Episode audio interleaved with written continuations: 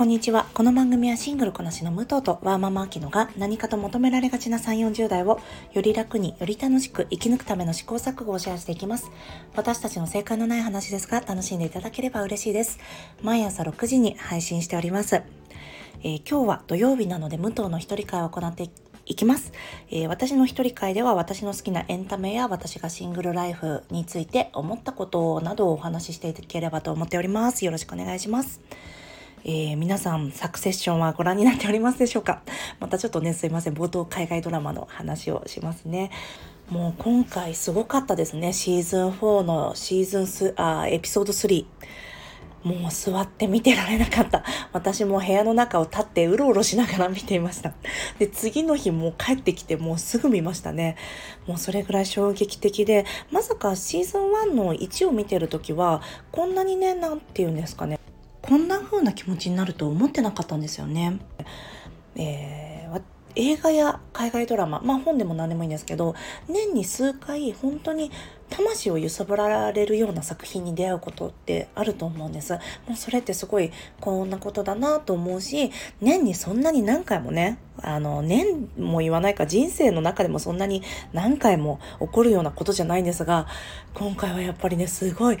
演者も、まあ、作り手全体がですね、もうすごく、なんて言うんですかね、その熱量に圧倒されましたね、ストーリーもですけど、うん、素晴らしかった。また今度このお話はまとめてしたいなと思っております。興味ありましたら、是非お付き合いくださいませ。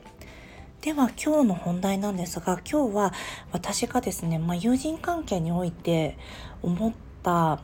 ことと、あと、私ってやばいやつだなと思った 出来事を、えー、紹介したいと思います。何があったかの前に、ポッドキャストの隣の雑談のエピソード8の認知オール歪みという回についてお話ししたいと思うんですが、その中で相手は気を使ってるつもりだけど知らないうちにこっちが悪者にされてる案件ってあるよねっていう話があったと思うんです。まあその内容はというと、向こうは、あ、向こうがすっごくへりくだって、もう本当に迷惑だったら本当に断っていただいて大丈夫ですよとか、あの、無理しないでくださいね、みたいな。もうへりくだりにへりくだってる。で、こっちがいざ断る時に、単純に日程の都合とかなんだけどな、と思いながら断る時に、まあ、向こうはね、嫌だったら断ってくださいって言ってるから、嫌なわけじゃないんですけどっていう、またこちらでなんていうんですかね、えー、気遣いをしなくちゃいけない。まあ、いわゆるコミュニケーションコストがね、かかりすぎるということになるっていうお話があったんですよね。で、それに加えてもう一点なんですが、さくちゃんが、桜林直子さんですね。さくちゃんがですね、この間ツイートでこんなことを言ってたんですよね。傷つきやすいから相手が傷つけてこないか警戒してしまうので誰とも仲良くなれないという人にまだ何もしてないのに警戒されたら私なら地雷が多いから踏まないでという意味と捉えて近づかないようにするから悪い人じゃなくても近寄ってこないのではという話をした。いや、むしろまともな人ほど来ないでのサインには近寄らないし、それでも近づいてくるのはやばいやつだから、やばいやつを呼び込むことになるのでは？っていうお話をしてたんですね。で、私この2つがちょうど掛け合わさって足して2で割ったような出来事というか、足して2で割って、このやばいやつ側になっているという話があったんです。私のお友達で一人、ちょっとなかなか自分に自信があるとは言えないというタイプのね、お友達がいるんですよね。まあ、実際はそんなことないんですよ。あの、すごくお仕事でも成功してるし、まあ、紆余曲折はあるものの、まあ、順調にね、人生を歩んでるなと、私としては思っているんですが、でもな、なんて言うんですかね、彼女が欲しいものは手に入っていないっていうところがあるんだと思うんです。まあそれはハングリー精神が強いっていう意味かなと思うので、いいところでもあるなと思っているんです。ただ、すごく自信がない。で、その自信がないところがたまにお友達にも向いちゃうというか、えっ、ー、と、お友達に対しても卑屈になっちゃうところがあるのか、このご飯を誘ってくる時に、急にごめんね、無理させてない？とか、えー、しなんだろうな、約束がもう決まった後なのに、本当に大丈夫？迷惑じゃない？って聞いてくるんですよね。で、私は迷惑じゃないし、そうやって言わなくて大丈夫だよっていうのも何回か伝えたことがあるんですけど、なかなかその癖は治らないんですよね。で、今回、まあ、〇〇をしろ、しようよと言って、えー、約束を取り付けてたんですよね。で、〇〇っていうのが、まあ、向こうはあんまり乗り気じゃなかった。だから、ちょっと〇〇はやめとこうかなっていうのが、えー、ご飯の約束はもう取り付けてあったけど、〇〇はやめとくという、なんていうんですかね、お断りが来たんですね。で、だったから、あ、じゃあ、そうだね。まあ、やりたくないことはやる必要ないから、わかりましたという感じで、じゃあまあ当日ね、ご飯の場所決めたらいいかなと思ってたんですが、その前に、えー、〇〇をやらないことになったけど、食事の予定はそのままで大丈夫？無理させてない？金曜日の新宿は混んでるから、えー、人多そうだし、やめとく？みたいなのが来たんですよ。で、ここで私はね、優しい気持ちを持って、その、それまでのコンテクストを汲み取って、まあ、向こうが、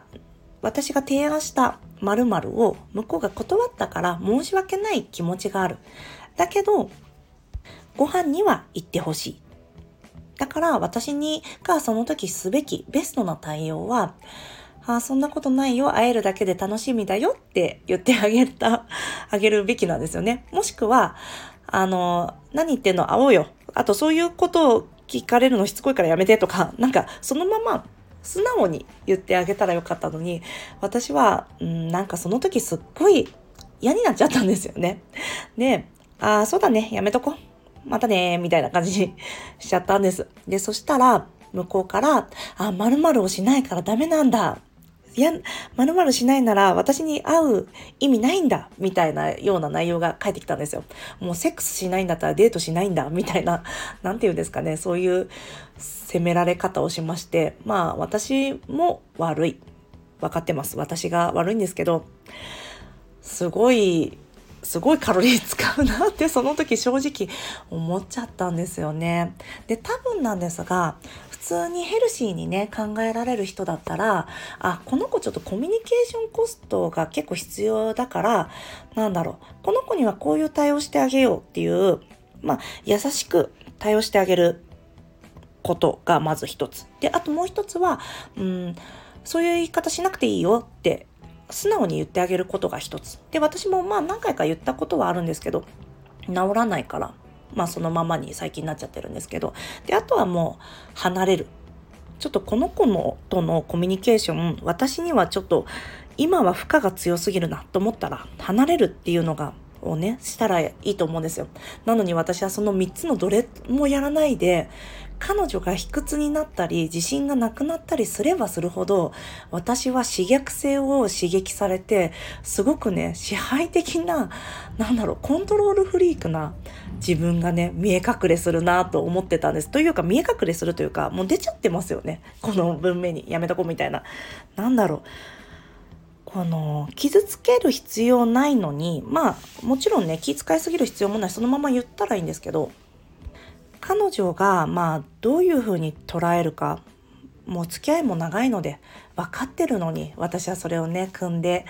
優しい言葉をかけてあげられなかったんですよね。